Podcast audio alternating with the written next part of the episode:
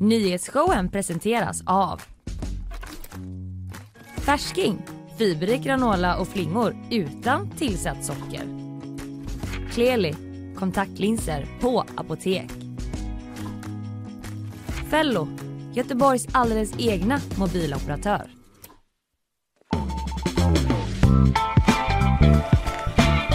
Ljuset lyser in Mm. genom rutorna på GP-huset där vi på nyhetsshowen sänder live ifrån. Eh, lite det. chockad alltjämt över att det är ljust på morgonen när vi börjar. Ja, Jag liksom var på toaletten här innan sändningen och bara kom ut och bara hur försenad är jag egentligen? det är så är ljust. sändningen redan klar? Ja, Undrade du kanske? Ja, man lever kvar i det där vintermörkret men det behöver man Mm. inte för vi går ljusare tider till mötes. Mm. Du Linnea, idag så ska jag prata om pristak på mat. Ja, Ska vi ha det? det undrar man. Ja, vissa tycker det. Vissa tycker att det är trams. ska vi absolut inte ha. Den debatten ska jag gå igenom lite grann samt en liten uppföljning på prästbråket i Ucklum. Mhm. Det har talats ut. Det var ju väldigt intressant eh, när Fanny pratade om det första gången här för några veckor sedan. Ja. En liksom teologisk diskussion närmast om traditioner i kyrkan. Mm. Hur långt ifrån grundevangeliet ska man få gå och så vidare. Eh, Dessa två har jag. Vad har du? Jo, men jag har, eh, jag ska prata lite om Stockholm och eh, gängvåldet eh, där uppe. Ja. Nu den här utvecklingen som har blivit att, att det har skett våldsdåd mot anhöriga till Mm. gängkriminella. En ytterligare eskalering Mm, i det här en- väldigt eskalerade läget. Precis, en ny gräns har passerat säger en polis bland annat. Mm, intressant. Sen blir det ännu mer intressant här i programmet när Lars Backström kommer dit. Vem är det då? Jo men han är ju VD för Västtrafik. Ja. Chef för hela bygget så att säga. Och vi ska snacka snöoväder, inställda avgångar, nya kontrollantuniformer och så vidare. Också ta Lars lite på pulsen eh, om framtidens kollektivtrafik. Ja, Jag verkligen. har hört att han har mycket tankar där. Vi får se om han lever upp till det. Eh, sen i bakvagnen så kommer faktiskt Robert Laul hit också, dubbelgäst. Eh, vi måste ju snacka om att Mikael Stare fick sparken igår, Blåvitts tränare. Ja, vad hände? Fanny satt ju här och sa hur dumt det var. Ja, Fick precis. liksom bekräftelse från Robert och ändå så gjorde de så här. Ja, de var rörande överens Ja. om att han inte skulle få sparken och Ja. så fick han det. Tvärs emot gick Blåvitts styrelse mot Fanny Viks rekommendation. Mm. How dare you! ja, det blir det. Sen, eh, vad har du mer i bakvagnen? Jo, men jag har eh, en nyhet om en eh, alldeles speciell stormflagga som hänger ihop med det kungliga slottet. Vad är det för ja. någonting kan man undra. Mm. Ja, det undrar jag verkligen. Eh, och sen om en eh, liksom eh, älskat, eh, antar jag, inslag från P1 som återkommer i år. Mm, mys. Eh, jag ska prata om årets kvinnor 2023. Jag Mm. har gjort en lista. De tycker jag är bäst. Jag ska bara, nej, det är en, den klassiska Expressen-listan som har kommit igår då på internationella kvinnodagen. Sen har vi lite, lite andra arkeologinytt, du vet, sånt som jag gillar. Ja, Ha, annars då? Hur mår du? Innan Jo, vi kastar oss in i nyheterna. ja nej, men det är bra. Jag tycker framförallt eh, det känns så himla länge sedan du och jag satt här. Ja. Ja Det, men måste ju vara över två veckor sedan. Så är det ju. Det är ju jag som har varit sjuk Ja. och ställt till det i planeringen för alla. det kan ju hända såklart. Men eh, jag bara drabbades av en sån. Här sitter du och jag. Det har inte hänt Nej tag. men det känns jättehärligt. Bara, Ja. Just det, vi har ju den här härliga Absolut. dynamiken och liksom back and forthen. Eh, så det känns underbart på alla sätt. Ja. Eh, ja, ja, inget annat som har hänt dig Nej, alltså som du det, vill alltså, delge, det är tänkt på. bara motgångar. Bara motgångar. Mm. Det är som vanligt. Japp. men bra, då tar vi oss vidare.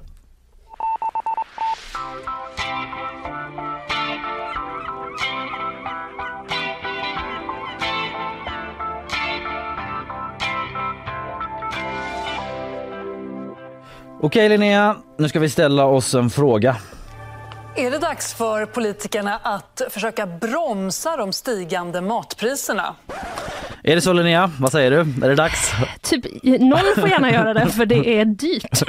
Ja, eh, det är ju Vänsterpartiet som tycker att man borde göra det. Vi lyssnar. Någonting måste göras här. Regeringen kan inte bara stå bredvid så som de har gjort hittills, där de bara ber oss konsumenter jämföra priser som alla stiger just nu, för det gör redan eh, Sveriges familjer. Ja, något måste göras säger alltså Nooshi Dadgostar som Mm. vi hörde här, Vänsterpartiets partiledare och refererar, eh, antar jag, till sånt som sagts av till exempel riksbankschefen Erik Thedéen. Det har väl du tagit upp här, men att konsumenter liksom ska välja det bästa priset och använda sin konsumentmakt. Ja, att... exakt. Att man inte ska acceptera, jag tror att han sa ungefär, man får inte acceptera hur höga livsmedelspriser som helst. Jag köper inte det här smöret hos er Willys. Exakt. Jag går till Coop. och så går Jag tar man och- en 45 minuters omväg och kollar om de har billigare smör här borta. Ja, men det är väl det hon refererar till, Nooshi Dadgostar, antar jag. Eh, Vänsterpartiet och eh, Nooshi Dadgostar verkar ha Frankrike som ett föredöme i frågan. I måndags meddelade regeringen där att de tillsammans med ledande livsmedel, livsmedelskedjor i Frankrike satt sig ner, haft ett samtal och kommit fram till att man ska införa just ett pristak då på livsmedelsprodukter. Man skulle märka dem med någon särskild eh, så tre månaders märkning för det ska pågå fram till och med juni då. Där man ska u- på utvalda varor eh, lägga sig på möj- lägsta möjliga prisnivå. Ja, men varför vill, eh, varför vill de här livsmedelsbutikerna göra det, undrar man? Ja, det, Ja, vet jag fråga. faktiskt inte hur Nej. de har fått till det i Frankrike. Det är väl Nej. möjligt att det subventioneras till Så dem på något sätt då, eller att de får någon annan eh, fördel. Eller att det bara är deras goda vilja Ja, på något sätt eh, att de får till det. Jag, vet- jag vet faktiskt inte hur de eh, har eh, mo- motiverat de här megaföretagen till att lägga sig på den nivån. Det är ju en tillfällig grej så det kan ju vara subventioner gissar jag. I alla fall, eh, mot eh, bakgrund sker ju detta givetvis av inflationen och de stigande livsmedelspriserna. Du har väl själv försökt köpa lite smör eh, ja. och grönt? ja och det har jag. Mm. Ja, nu har jag köpt sån här, sånt här litet smör istället. Vet, man brukar kanske köpa så 250 gram. Alltså nu pratar jag smör till typ matlagning. Mm, Men ja. nu har jag Mm. istället gått över på de här smörstavarna. Men tittar du på jämförelsepris nu eller går du bara på Eh, pff, jag kan inte garantera det för det var ett Nej. tag sedan jag köpte den. Alltså, du men väljer jag bara tror... köpa färre, Nej. smär, kvantiteten Jo minskar? men vet du vad, problemet är ju så här att eh, hade jag köpt en stor även om det kanske var billigare typ kilomässigt Ja, då hade jag typ kanske inte hunnit använda upp den. nähä. Och då blir det liksom dumt på det sättet. Ja, ja men det är den här typen av komplicerade problem Mm, som mm. svenskarna står för där ute i mataffären. Vi kan lyssna på en göteborgare om huruvida han tycker det är jobbigt eh, just nu ekonomiskt. Jobbigt. Kan du ge dig fan på att jag har det jobbigt? Jag har ju inte ens smör på mackorna. Nej, det var ju Reine Brynolfsson från eh, Hammarkullen-serien. Men som exempel fungerar det nog ändå rätt bra. Jättebra! Det är ju dyrt där ute liksom och matpriserna ökade ju med 2,5 procent i februari bara. Det Mm. snackade vi om i veckan. Det är den högsta ökningen för en månad eh, i hela Matpriskollens historia. Alltså Mm. den här oberoende sajten som mäter matpriser. Så det är ju ett kritiskt läge på så sätt. Eh, I alla fall mer smör på mackorna, det vill Vänsterpartiet så att säga då. Vilken dålig skitidé säger finansminister Elisabeth Svantesson. Naturligtvis inte ordagrant, men andemeningen.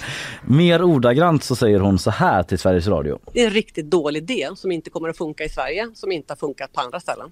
Riktigt dålig idé säger hon, men att prata med branschen och företag då, det är en bra idé säger hon och det gör hon hela tiden. Se vilka lösningar man komma, eh, kan komma fram till. Oklart då exakt vad man landade där eller vad man pratar om. Det framgick inte av det här inslaget i alla fall. Och eh, hon menar ju då att pristak är en dålig idé som vi hörde. Och det är inte bara hon som tycker det utan flera ekonomiprofessorer som Sveriges Radio pratat med tycker att det är en dålig idé. Och en eh, annan ekonomiprofessor emeritus var med i Aktuellt igår, SVTs nyhetsprogram som du väl känner till. Ja, Lars Jonung kanske du inte känner till lika väl men han är i alla fall nationalekonom och professor emeritus då.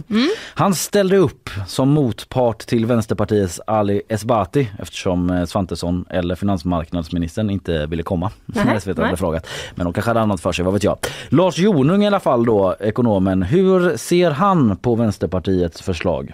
Jag ser på det som ett politiskt jippo, teater för, för allmänheten. Populism Ja. är vad det är, säger Lars Jonung. Han säger att pristak inte kan bekämpa inflationen och det är det som måste vara huvudmålet här.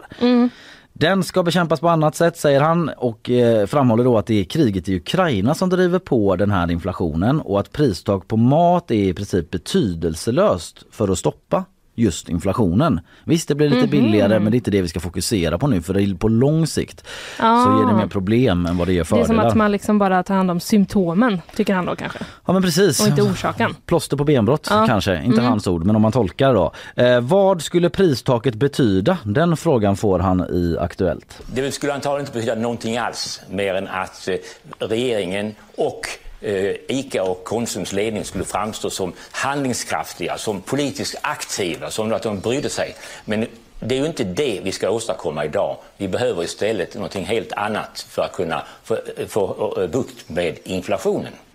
Mm, Väldigt kritisk. Ja. Det var verkligen ett sånt inslag för att han var med på länk Jonung och Alice Bhatti stod i studion och så när den ena pratade så stod den andra och du vet så här log så ansträngt Åh bara nej vad jobbigt. Ah, lilla gubben, du har inte fattat någonting om ekonomi.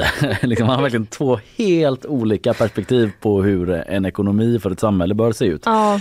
Ja, eh, Alice Bhatti då, eh, han håller ju självklart inte med Lars Jonung eh, som är kritisk mot Alice Bhattis eget förslag. Det hade ju varit konstigt. bara, Va?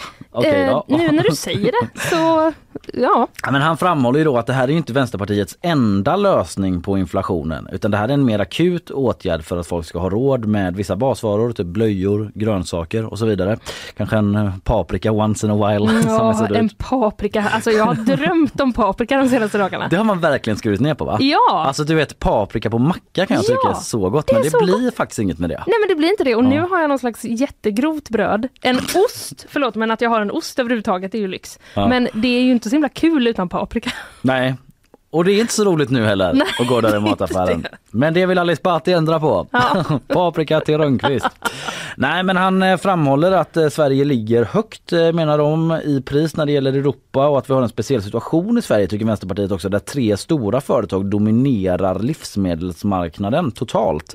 Att de här tre stora eh, kontrollerar prissättningen utan en sund konkurrens. Och därför så måste kanske stat hjälpa till då, liksom släppa sargen, komma in i matchen, Mm. gör någonting, agera. Lite så resonerar Konkurrens. Ja precis. Eh, men vi kan lyssna på, det är ett ganska långt inslag så Mm. man kan ju lyssna vidare själv då för att få hela bilden. Men jag försöker gestalta här och vi lyssnar på Ali Esbati när han får svara på professorns eh, kritik då.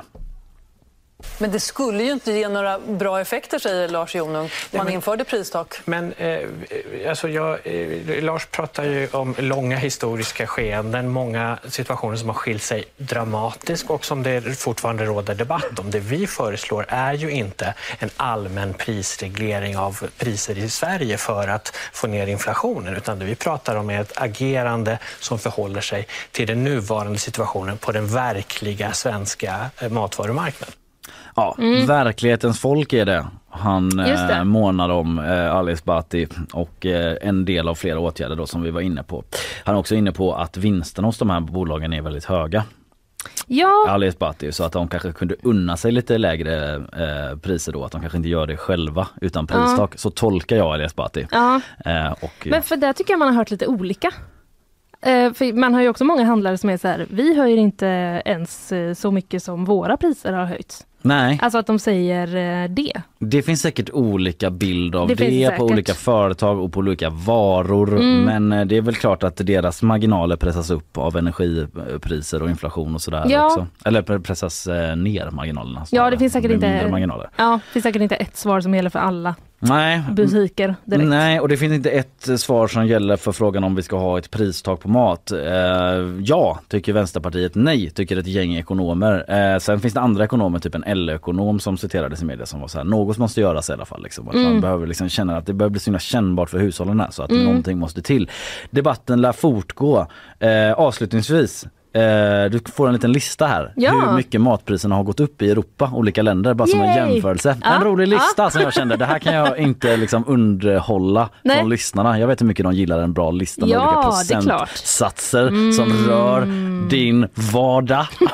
Eh, och i Frankrike på ett år då från februari till februari så har priserna gått upp 14% I Spanien 16% Tyskland har samma som Sverige. Vill du gissa? Nu blir det quiz mitt i listan.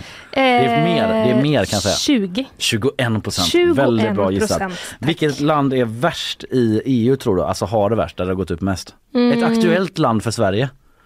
Ungern? Ja, 48 procent! Hiskelig eh, ursäkta, uppgång. va? Ja, 48 procent. Vilket eh, land tror du det har gått bäst för? Alltså minst prisökning? Liechtenstein. Nej, men du är ju rätt i ljuden för det är lite tjus Schweiz. Schweiz är Ja. det ja, bara 6 procent har det 6% gått upp där. Ja, mm. Mm. undrar man varför. Men eh, inget prisstock då, handla billigt, tjäna mer pengar, utöva din konsumentmakt, reka fram billigaste butiken eller eh, och sätt press på typ Axfood eller höj barnbidragen. Vad vet jag, jag bara listar olika så mer eller mindre tänkbara lösningar och Ja. tips. Eh, men eh, det ser inte ut att bli något pristak i alla fall.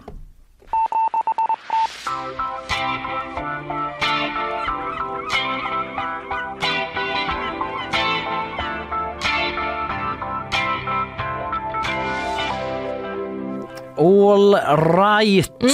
Om en stund så får vi nyhetssvep eh, från Sofia som hoppar in och hjälper oss idag och eh, du ska prata om gängkonflikterna som har eskalerat till en ny obehaglig nivå i Stockholm. Visst är det så? Ja, Mm. exakt.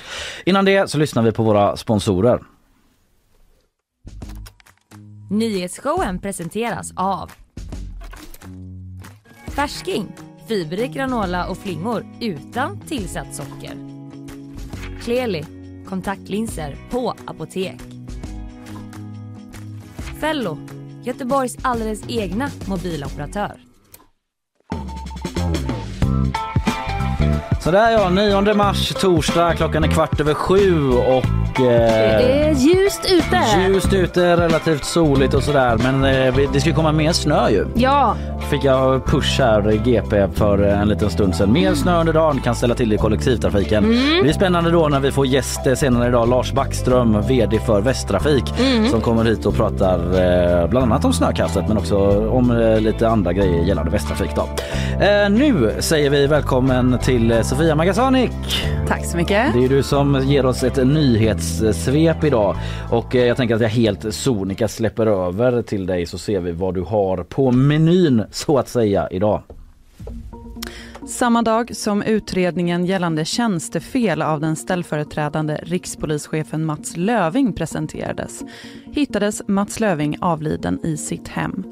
En förundersökning gällande misstänkt mord upprättades men nu har den förundersökningen lagts ner. Enligt chefsåklagaren är det konstaterat att det inte ligger något brott bakom Mats Lövings död. Flera ukrainska städer har utsatts för omfattande bombattacker natten mot torsdag. Enligt både staden Odessas guvernör samt Kievs borgmästare har infrastruktur varit målet för attackerna. Men det är ännu inte klarlagt hur stora skadorna är. En tysk stad inför återigen lockdown för katter under sommaren 2023. Detta för att rädda fågelarten tofslärkan som är så gott som utraderad i västra Europa. Så mellan 1 april och 31 augusti måste kattägare därför hålla sina utekatter inomhus. Annars blir böter på minst 500 euro. men, ja, förlåt, 500 euro Ja, visst var det saftigt, det var för det jag att tänkte på släppa också. ut sin lilla mördarkatt. Ja, stackars lilla Tessan eller Lofsan eller allt de Ja, heter. verkligen. Lite kommunistiska vibbar nästan. Sådär, Ja, vad heter de eh, i rädda Tyskland? Katten Wolfgang och sånt. Ja men liksom det här med att liksom rädda väldigt så drakoniska åtgärder för fåglar eller Mm. för eller emot döda sparvar och sånt. Ja, Oklart kanske- om det var en så här kommunistisk eh, strategi, bara katterna, håll inomhus, det här är vår grej i år. Ja, Det det är ju var... en hjärtefråga som många har missat i historien faktiskt. Ja, Men, eh, tankehopp av mig känns det ju som. Ja, ja eh, Sofia, du är tillbaka hos oss snart. Eh, har du haft problem med kollektivtrafiken någonting i dagarna här i snökaoset? Ja, men lite oklart om det handlade om snö, för eh, i morse så sa chauffören att det var rådjur på spåret. Oj då. Såg inga, men eh, vintern är ju här, så, så även rådjuren. Det är ju Ja. vedertagen sanning. Vad fan tuta då? ja, ja. Vi får hit Lars Backström i alla fall. Vi ska snacka om eh, de nya kontrollanternas kläder bland annat också. Mm. Lite biljettpriser och lite framtidens kollektivtrafik i Göteborg. Det blir väldigt spännande. Vi pratar ju kollektivtrafik nästan varje dag här. Ja. Det gör typ göteborgare i stort tror jag. Ja, det tror jag. Man har någon gnäll på vagnen och sådär. Eh, det blir spännande. Nu går vi vidare. Vi hörs om en stund igen. Eh, Så eh, Eh, Sofia, tack så länge. Tack.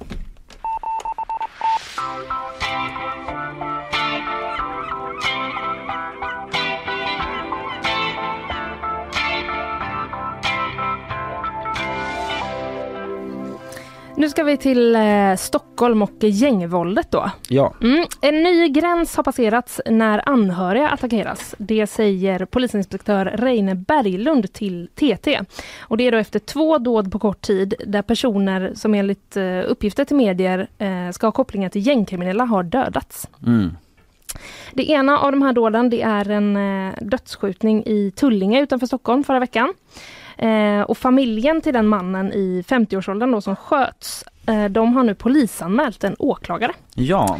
För bara några timmar innan dödsskjutningen, då hade polisen gått ut och efterlyst den här mannens son som misstänkt för en skottlossning. I tv-programmet Efterlyst. I Efterlyst i TV3, precis.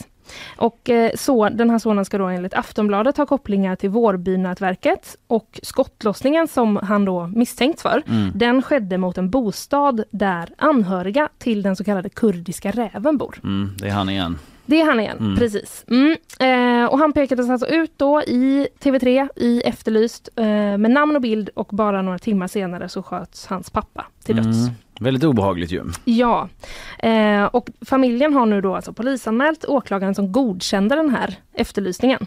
De tycker att det var oansvarigt eh, att Ja, det bilden de. eh, spreds på det viset. Mm. De, eh, personen som har eh, skickat in anmälan eh, för familjens räkning säger Mm. då till SVT som har pratat med den att eh, mycket tyder på att det finns ett orsakssamband och eh, den personen säger också så här, vi tycker att det är värt att man tittar på det här fallet. Om man tidigare inte har förstått att det finns en stor fara för anhörigas liv så kanske man gör det nu. Mm. Åklagarna måste se över sina rutiner. Mm. Ja, men det är ju en väldigt tydlig gränsförflyttning återigen då Mm. såklart som speglas i det här kan man ju uppleva. Ja, exakt. Vi kommer in lite mer på det eh, senare också. Mm. Eh, men jag vill bara säga det också att eh, två tonåringar, 17 och 19 år gamla, de häktades igår misstänkta för eh, medhjälp till mord. I det här var de, fallet sa med pappan. 17 och 19 var de. Mm. Häktades igår, men båda nekar eh, till brott. Eh, och Mikael Karlsson, han är åklagare som leder den här utredningen då efter mordet. Han har inte velat eh, liksom uttala sig om kopplingar till gängkonflikten ännu. Eh, eller ifall det här dådet var riktat mot mannens son, som eh, ju har spekulerats i. Eh, utan han säger då att man får återkomma till vilka samband som kan finnas när de har fått en tydligare bild av eh, händelsen. Ja, han är um, försiktig där. Precis. Förtegen som Ja. det brukar heta. Mm, så det var ju då det första eh, dådet i den här eh, i den här händelsen. Liksom. Och Ja. Det andra skedde ju då i helgen. Mm. Eh, det var under natten till lördagen så utbröt det en brand i en lägenhet i Alby. Mm. Och två kvinnor som var i den här lägenheten dog och polisen misstänker att eh, branden var anlagd. Mm.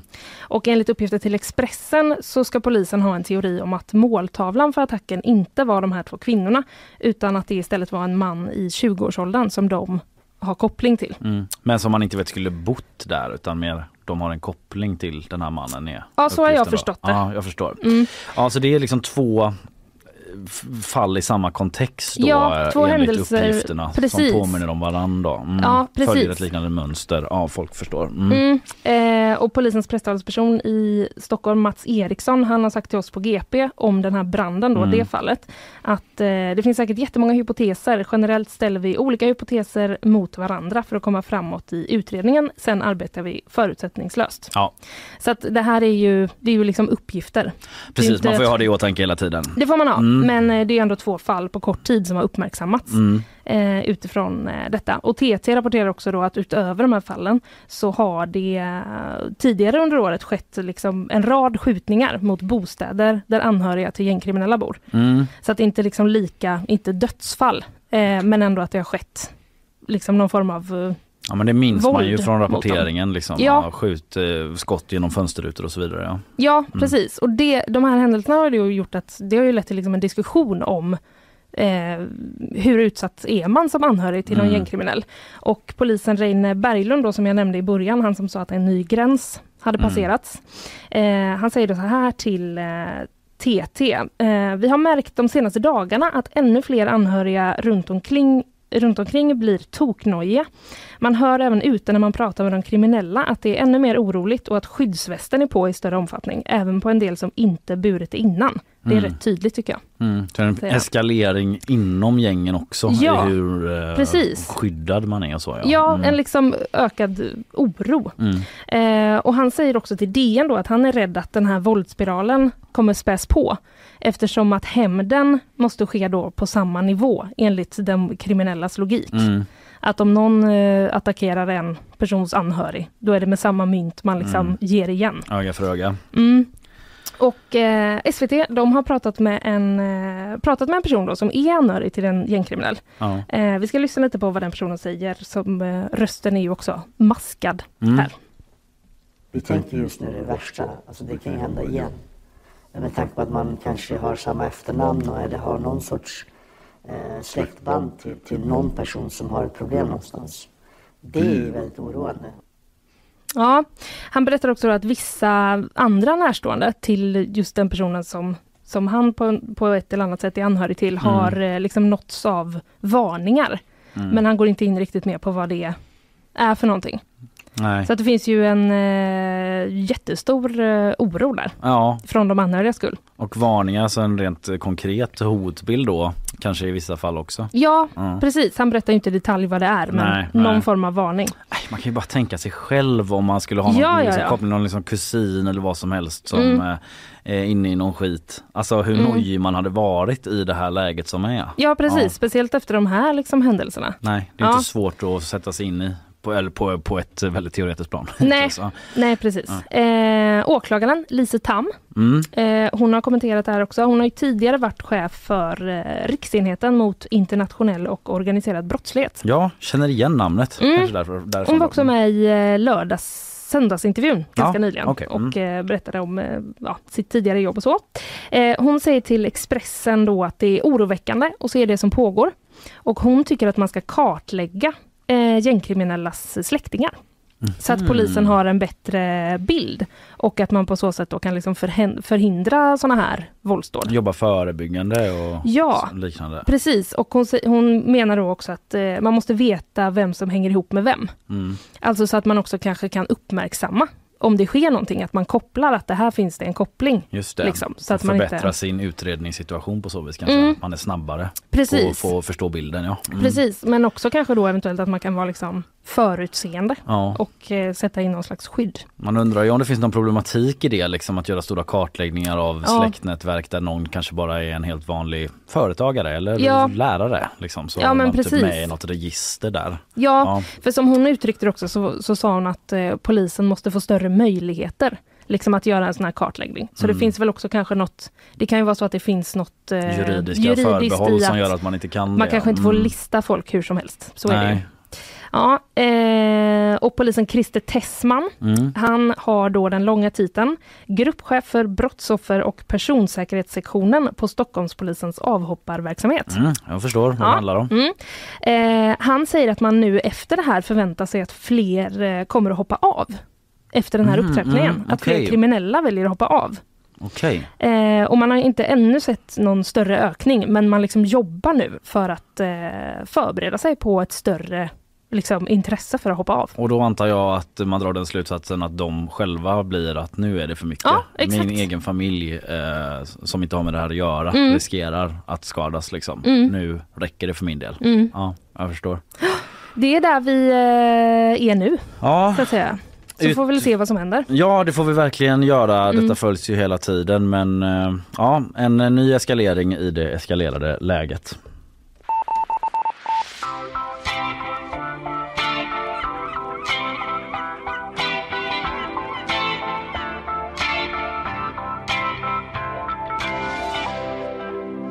Du, jag tänkte jag ville ta en liten uppföljning bara Linnea. Du minns ju prästbråket i Ucklum. Ja, Jag tyckte det var fascinerande när Fanny pratade om det. Nu faller det på mig att ta uppföljningen Mm. för Fanny jobbar inte idag. Mm. Men eh, hon berättade ju tidigare om den här prästen Fredrik Sidenvall då i Ucklum som fick sluta som präst där, det ligger utanför Stenungsund.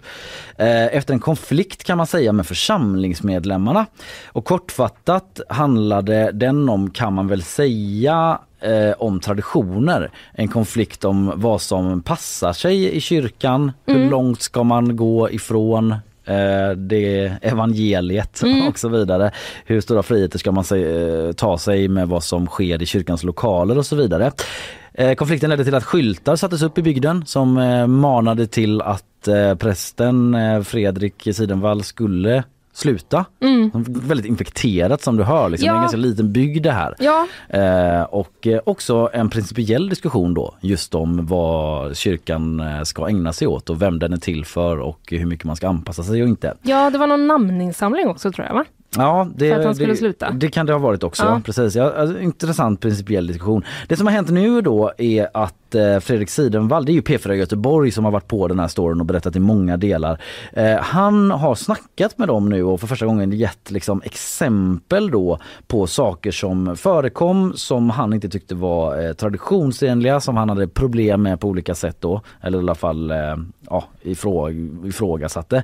Eh, nu talar han ut med P4 och ger bland annat exempel då på vad han inte tyckte passade. Vi ska lyssna på vad han säger. I något fall var det väl någon tomtemor som, som, som dansade fram och tillbaka i, framför altaret i Ucklums kyrka.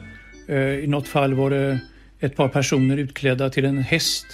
Och eh, jag hörde ytterligare om någon som fick klä ut sig ganska mycket mot sin egen vilja faktiskt till mjölkko. Ja, musiken i bakgrunden, P4s. Ja. ja den är, det, det är ett längre liksom, reportage. Så Ja. den, det finns nog, eh, det, det lät så himla cirkusaktigt. Det lät väldigt cirkusaktigt. Ja, men jag tror att det är en del av en större ljudbild Ja.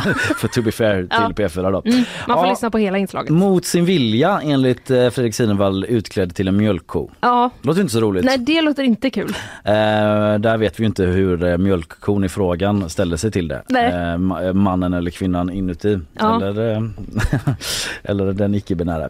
Eh, I alla fall, eh, den bilden, liksom, det där tycker jag inte heller. Det låter ju lite som en så eh, skolavslutning. Ja, där barnen det. själva fått Absolut. bestämma. Vad ska vi ha? Vad förknippar ni med julen? Ja, ja, ja. Jag tänker direkt på sånt eh, barn, eh, men eh, Jesu födelseuppvisning och sånt. Ja, julevangeliet och Ja, så får exakt. man liksom krydda lite med eh, som man vill då. Ja. Eh, och eh, ja, det, det, det är i alla fall, man har liksom eh, haft en kreativ frihet där och Mm. jag upplever det som att min tolkning är att församlingsmedlemmarna har tyckt liksom att det har varit väldigt roligt och gemenskapsbyggande. Mm. Att man har kunnat Mm. ha liksom den här trevliga stämningen i kyrkan då. Det är väl där i konflikten ligger. Mm.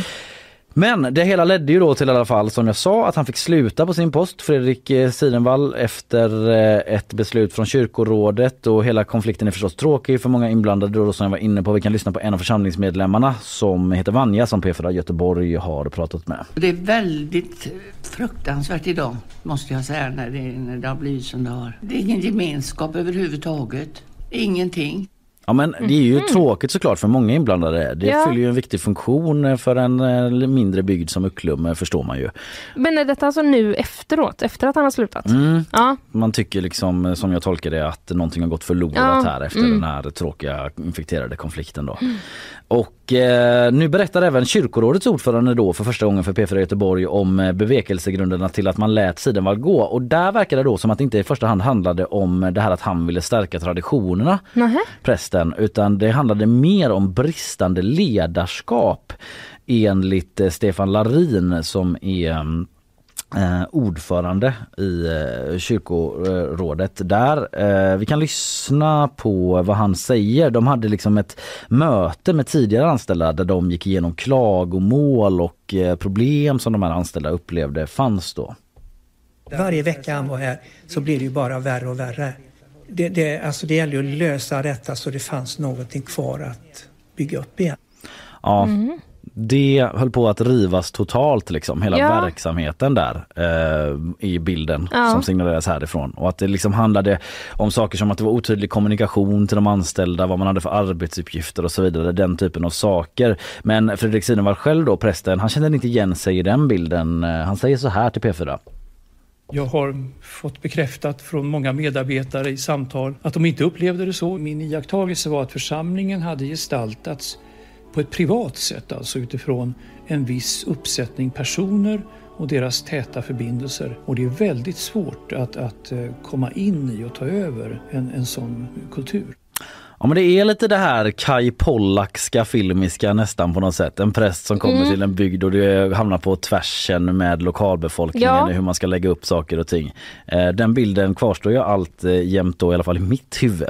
Ja, det låter, det låter svårt. Ja, verkligen. En intressant diskussion i alla fall eh, där vi kanske fick det sista kapitlet nu då. Men eh, vad vet jag?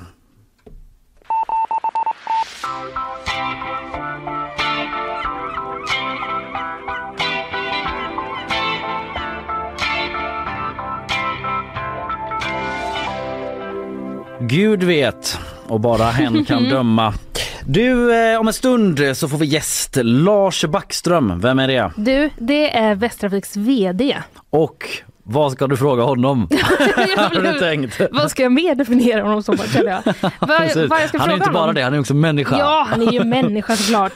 Kanske göteborgare. Jag inte, vet inte riktigt. Ja, det vet inte jag heller faktiskt i Västsvensk grunden. i alla fall skulle jag gissa. Han bor väl här i trakten Jo, men i vi ska fråga honom massa saker ju. Mm. Eh, vi ska prata om snöovädret som var, bussar som blev inställda. Hur svårt är det när det kommer snö egentligen? Mm. Är det omöjligt. rimligt eh, att Ja. bussar inte kan locka upp för en backe varje Ska år? det vara så? Ska det vara så? Ska det vara så? Ska bara hämta min tunna från plus. Ja. Precis. Sen eh, kommer vi prata om en del andra grejer också. Ja. Men det blir det. Vi tar nu lite ord från våra sponsorer. Nyhetsshowen presenteras av Färsking, fiberrik granola och flingor utan tillsatt socker. Kleli, kontaktlinser på apotek. Fello, Göteborgs alldeles egna mobiloperatör. Kollektivtrafik, kollektivtrafik. Det ska vi Fan, prata om. jag hittar inte riktigt. Nej, jag, eh, det satt inte riktigt till stavelsemässigt så bra som jag trodde. Eh, tyvärr. Nej. Men eh, glädjande är då att Lars Back- Backström kommer hit, vd för Mm. Västtrafik och vi ska prata kollektivtrafik. Vi är liksom inne på ämnet nästan dagligen här. Hela det tiden, berör ju känns oss alla varje Ja. dag, hela tiden i våra liv. Mm. Eh, häng kvar en liten stund så släpper vi in Lars, fyller på våra kaffekoppar, hämtar andan och samlar oss. Eh, hörs alldeles, alldeles snart. Nyhetsshowen live från GP-huset är det du lyssnar på. Linnea Rönnqvist. Hallå. Kalle Berg är det som sänder här idag. Nu har vi också fått besök i studion då. Vi ska snacka kollektivtrafik, det är snökaos, nya kontrollantuniformer, omdebatterade priser med mera, med mera. En eh, liksom hatkärlek tror jag om alla känner Ja. till spårvagnarna här i, i stan. Så kan det nog vara. Varma känslor, ibland brinner det till också. Ja. Men vad vore vi utan dem? Identitetsskapare på något sätt. Eh, men det är mer än spårvagnar, det är bussar också. Ja, ja, jag ska inte sväva iväg allt för långt innan vi ens har börjat här. Eh, vi har med oss nu en bra samtalspartner i alla fall i ämnet kollektivtrafik. Han är VD för Västtrafik nämligen och han heter Lars Backström. Välkommen Lars! Tack så mycket. Du, eh, den kanske allra första frågan eh, som man har. Hur eh, tog du dig hit i morse? Det är 101 från Bollebygds skola som är min, Mhm. min standardlinje. brukar ta ungefär 30 minuter. Det gjorde det inte i måndags, men det kommer ni säkert ställa frågor om. Ja, hur lång tid tog det då? Typ? Då tog det nästan tre timmar. Ja. Men, men eh, varmt och skönt, satt och streamade någonting där. Fantastisk förare. Ja. Jag pratade med sen, tyckte han gjorde ett grymt jobb. Och det är en, tycker jag en del av Han tyckte, tjusning. vem fan är Nej, men han vet ju inte vem jag är. Nej, du är sa inte det. Jag är din Nej, högsta gud, chef nej, egentligen. Nej, Nej. absolut inte. Men det är en del av tjusningen av liksom jobbet att kunna konsumera en tjänst nästan dagligen då och, och i någon kanske mer juridisk mening då ytterst ansvara för den. Men det är hela det där spektrat som har gjort att jag älskar det här jobbet och gjort det 14 år typ. Mm. Men du med 101 kommer du liksom eh, dörr till dörr? eh, Ja, just den, 101 eller? hämtar ju mig hemma för det tycker jag att den, Där, den liksom där har du lagt en specialhållplats. ja, precis. Nej, men jag kommer ganska nära gör Ja. jag. Och sen hoppar jag av här vid åkarplatsen och sen så tar jag en promenad 10-15 minuter. Mm. Så, så, uh, Hur förändrar du ditt beteende efter väder? Att du kanske går dit med lite marginal? eh, Tar en Nej, men vi har buss? så bra verktyg i appen så jag ser ju vad bussen är. Så att jag, jag, jag åker ner till, eh, till den parkeringen där och då brukar jag tajma det med en eller två minuter till godo. Annars har vi förstått via din eh, Twitter-bio att du åker mycket longboard också. Ja du den bion är gammal Ah, måste jag okej, säga. Alltså, ja. jag, jag, jag är för rädd att ramla nu. Det gör ondare när man blir äldre. så att jag behöver nog uppdatera den lite grann. Ja, för jag Men den ser bra ut för imagen annars. Ja, Ja. vad du jag- föredrar liksom om vädret tillåter. Är det nej, longboard nej, jag eller skulle, nej, 101? nej, nej, absolut inte. Nej, det gör jag inte. Nej, jag förstår. Nej. Men du, det har ju varit eh, snöväder här nu och nu verkar det Mm. som att det kanske blir lite mer imorgon också till och med. Ja. Även om det kanske inte blir lika illa. Men hur, eh, hur tycker du att ni klarade det här under liksom, tisdagsmorgonen? Tisdagsmorgon eller kanske framförallt, det som jag hänvisade var ju mån, måndag kväll där då. Mm. Och, och då är det ju så att, att eh, när, när bilar har svårt att komma fram så har vi det också. Det blir ju trafikstockningar. Eh, jag tycker att vi är rätt bra på att informera om det. Men sen förstår jag ju liksom våra kunder som till exempel när eh, då Trafikverket ställer in eh, eller stänger av banor. Det kan vara träd som har blåst ner och så vidare. Och så, så blir man strandad någonstans och sen så får man vänta ytterligare en timme eller mer på, en, på, en, på en buss. Som också är svårt att ta sig fram. Så vi, vi åker ju tyvärr på alla vägar som, som, eller på vägar som alla bilar kör på. Jag önskar att vi hade fler egna körfält som som också prioriterades när det, när det snöar. Så att, uh, Just det. Men utifrån om man ser, om man ser till det som ni har liksom kontroll över. Mm. För det är klart att om någon stänger ner en tågbana så då får ja, ni det inte har vi inte kontroll över. Vi har inte om... kontroll över snöröjningen heller. Så att vi, vi är liksom uh, vi får, ju, vi får ju liksom förhålla oss till de förutsättningarna som, mm. som finns då. Jag tänker... Eh, det var inget svar på din fråga som du märkte. Nej, Nej. precis. Hur tycker du att ni löste det då? Utifrån det ni ja, kan det göra? Alltså, liksom. när, det, när det sker sådana liksom, stora grejer, då, då, det är inte så att liksom, samhället, om man säger så, det är riggat för det, att det står liksom hundratals snöröjningsfordon på standby och så. Uh, och vi har bara så många fordon att disponera över när det blir till exempel inställda tåg och så vidare. Så det, det ligger väl på våra kunders planhalva att bedöma hur väl vi klarar det. Mm. Uh, det är klart att för mig tog det, och många andra tog det flera timmar att ta sig hem. Hade man suttit i en bil så hade det tagit minst lika lång tid. Så att, mm. Du tycker att ni klarade det ganska okej, okay, låter det som? Då? Nej, men under förutsättningarna. Ja. Det, det viktiga är att komma ut med informationen och den, den alltså vad, ska jag vänta? Kommer bussen, kommer den inte? Ska jag liksom mm. ringa efter någon? Alltså det är det viktigaste och ibland är vi, är vi riktigt bra på det. Eh, ibland är vi in, inte det för att det är väldigt mycket information som måste först komma in till oss mm. som vi sen måste skicka ut. Och alla är inte jätteintresserade av att, att gå in på webben eller gå in i appen och kolla utan man förväntar sig, man, många kanske förväntar sig att oavsett vad det är för väder ute så ska i alla fall bussen komma i tid. Uh, så, varför vi har en tidtabell som säger att den ska gå 6.48 från Bollebygds skola och då mm. tänker jag då ska den väl göra det. Uh, jag tänker att det finns en sägning som återkommer kanske i lite olika skepnad men som lyder ungefär så här. Det snöar ju varje år. Kan man aldrig vara förberedd på detta? Ja, Vad säger du till folk som resonerar ja, men precis. så ungefär? Ja, jo, nej, men, men så är det ju. Men samtidigt så kan det inte liksom vara riggat så att det alltid står uh, ja, snöröjningsfordonen de ska salta liksom standby. Så vi liksom det går inte att ha någon nollvision för eh, snöförseningar utan är ja, det liksom, det, ligger ja, ribban jag, tror inte, jag tror inte att man kanske är beredd att skulle vilja betala för den. Liksom. Eh, alltså insatsen är inte, kanske inte riktigt står i liksom proportion till, till eh, effekten. Så när, man, när det kommer sådana omslag och det blir svårt att komma fram, då har vi också svårt att komma fram och det får man liksom Tycker du att ribban ligger på en rimlig nivå nu för, i förhållande till eh, framkomlighet och eh, ekonomisk jag försöker bäsa nivån här som du märker, ja. så, så, att när det väl smäller till så blir man positivt överraskad. Åh, den kom ju 648. Ja. Nej men vi gör förstås allt vi kan för att, att se till att vi liksom uh, håller det vi, det vi lovar och när vi inte kan göra det så gör vi allt vi kan för att, att uh, informera i, i alla möjliga kanaler. Mm. Den här resan som jag hade hem så fick vi både information i skyltarna och sen gjorde föraren ett utomordentligt jobb att informera att vi nu kommer att ta en annan, mm. annan väg och är det någon som vill hoppa av på någon station som vi normalt inte kör förbi så är det bara mm. att säga till, sa han. Ja, det vi för, Men det är en smal tröst, eh, eller så information tar han ju inte till jobbet då. Nej, det gör han inte. Nej, Nej. absolut inte. Uh, så är det. Mm. Jag, bara, jag bara undrar en sak om eh, bussar och backar backar. Det här kanske är liksom en så detaljfordons... Bussar som backar eller bussar Nej, i, i backar? bussar ah. och backar, alltså ah. uppförsbackar, nedförsbackar. Ah. Eh, men liksom är det, för att jag, jag lade märke till det, vi hade ju en direktrapportering här på eh, GP under tisdagsmorgonen där vi liksom fyllde på med information från, eh, från er bland annat om vilka mm. linjer som var dragna annorlunda eller inställda mm. eller sådär. Och det, var, det, är ju en del, en del av dem i alla fall som, som hade det gemensamt att det liksom är bussar som eh, då, då drogs in när det var olika backar man skulle upp för. Mm. Alltså är det, är det liksom omöjligt att köra buss i en backe när det ligger snö?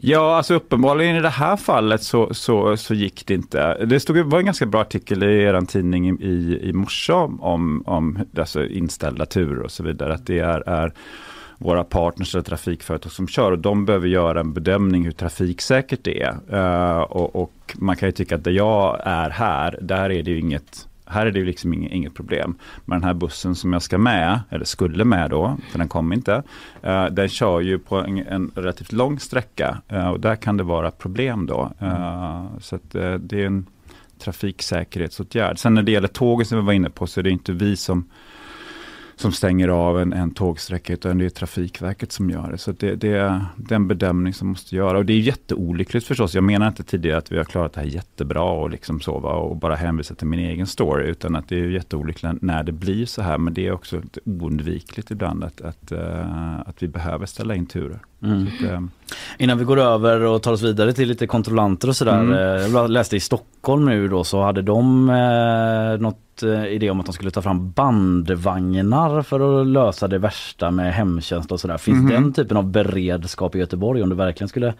snöa på? Ja, det har jag, det har jag ingen aning om Nej. faktiskt. Uh, vad är liksom det? Vi har inga bandvagnar. Finns det någon sån riktigt, eh, ja, någon sån riktigt eh, sjuk mastodontbuss som man kan ta fram? Du menar med en jätteplog framför ja, som bara liksom Den viktigaste linjen. På. Ja. ja, precis. Flexlinjen. Uh, flexlinjen ja. Nej, det, det, finns det inte. Mm. Uh, men det är, vi, vi är liksom färdas på samma väg som alla bilar. Mm. Uh, tyvärr sa jag tidigare, men att, att, skulle vi ha lite mer dedikerade körfält så skulle det både bli punktligare, snabbare och, och även när det är liksom taskiga väderförhållanden, om de prioriteras, så skulle vi kunna leverera, leverera bättre. Mm. Mm. Jag skickar med lite önskemål här både till Trafikverk och alla kommuner som är väghållare att, att ge oss fler busskörfält, prioritera kollektivtrafiken. Mm, vi får mm. väl ta in någon eh, som kan ge svar därifrån om man kan tänka sig att bygga ja. ännu fler eh, så, eh, egna linjer för trafiken. Eh, Lars Backström mm. sitter vi med i alla fall, VD för Västtrafik och vi har ju pratat en del om kontrollanter. Ja. Alltså, mm. mm. Vad säger du Linnea? Ja men jag, ja men jag och Fanny har ju pratat en del mm. om att, om liksom eh, att vi eh, bägge betalar för oss i kollektivtrafiken mm. men vi får ändå en liten sån oroskänsla när vi ser en kontrollant. Jag vet inte om det är från ungdomssynder mm. eventuellt men eh, ja, jag vet inte om det var det du var ute efter. Nej, det var väl en liten reflektion från dig, bara din känsla runt kontrollanten. Men vi snackade ju häromdagen om att... de som är så trevliga och så fint klädda. Och, och ja men just kläderna då. Mm. Vad tycker du om de nya? Det har ju eh, lanserats en ny kollektion. Det är mörkblå ja. kepsar istället för de ikoniska vita. Just det. Ja, vad, vad, tycker du själv? Är det snyggt? Nej, ja, nej, men det, det, ser väl bra ut. Det var, det var väl dags att göra en liten makeover på den. Jag tror vi har haft, haft den i kanske inte tio år men, men, uh, men ganska många år. Mm. Så nu har det fått en liten... Har du varit inne i detalj där? Och ja, liksom petat? Har ni ja, tänkt de, har fått de har ju fått defilera då ett antal och sen har jag sagt alltså, ja eller nej. Gått in på ditt kontor nej. så, här har vi ja. en eh, rand. Nej, jag har, jag har inte varit involverad i det överhuvudtaget. Men, men eh, det du är väldigt välklädd. If ja, I may ja. say so. så ja, om jag får säga det själv. så. Ja, men du har inte varit inne och petat i det i detalj? Jag har inte varit inne och petat i det överhuvudtaget, nej. Varför byter ni då? Nej, men jag tror att det var dags att liksom ge den en, en, en uh, en, en, uppdatering. Jag tror att de här uh, rimmar kanske mer med, med så här, inom citationstecken, våra, våra färger. Uh, och de exakta bevekelsegrunderna till att vi, vi har ändrat dem, det vet jag faktiskt inte. Men mm. det var väl uh, dags. Vi går in i ett nytt ett nytt avtal med en ny samarbetspartner, uh, startar upp här under våren. Uh, ser fram emot det. Uh, så. För de vita kepsarna annars ja. har ju blivit ganska ikoniska. Dels att folk typ, vissa som tjuvåker känner igen dem och går av vagnen mm. när de kommer. Mm. Det har inte varit en del i beslutet att man nu måste vi ställa till lite Nej, men Det tar nog inte så lång tid innan det, det är nog ganska väl spritt redan vad det är för färg på, på, mm. på de kepsarna. Men det är ju någonting som vi faktiskt har tittat på genom att mäta, alltså, alltså när, när på, på jag vet inte, tusentals mätpunkter, när biljettkontrollen går på, hur många fler går av eh, än normalt på den hållplatsen den tiden, den dagen. Mm. Eh, och hur många färre väljer att gå på. Uh, och det här kan, det är kanske inte är krångligt att förklara, men, men hur som helst, den metoden kan ge, ge oss lite kanske mer pricksäkra i, i, uh, i kontroller framöver, var någonstans vi ska, vi ska rikta dem. Så det är ett, det är ett hjälpmedel att jobba lite mer datadrivet. Mm. Så det, det kommer vi göra under året. Men eh, hur ser det ut då? Är det liksom hur många, du kanske inte sitter på procentsatsen, men hur många fler går av när en kontrollant går det, på? alltså det, det skiljer sig det på, på en oerhört massa hållplatser som det är mätt. Ja. Eh, men det får få bättre kunskap än att det ska vara föremål liksom för va, tyckande. Mm. Eh, Vad säger du till alla som har en mörkblå keps och känner att de måste byta nu? för att man inte vill misstänkas för en kontrollant. ja, ja precis, kan sätta på sig en vit keps. Just det, nu se är vad, den ledig. se vad som händer. Ja. Ja, Alla vita kepsar får komma ut efter år i garderoben. ja Kanske. verkligen. Mm. Men jag tror försäljningen av vita kepsar kanske dök, eh, eller varit ganska låg de Mm. senaste ti- tio åren här. Ni kanske ska sälja ut ert lager? Eller?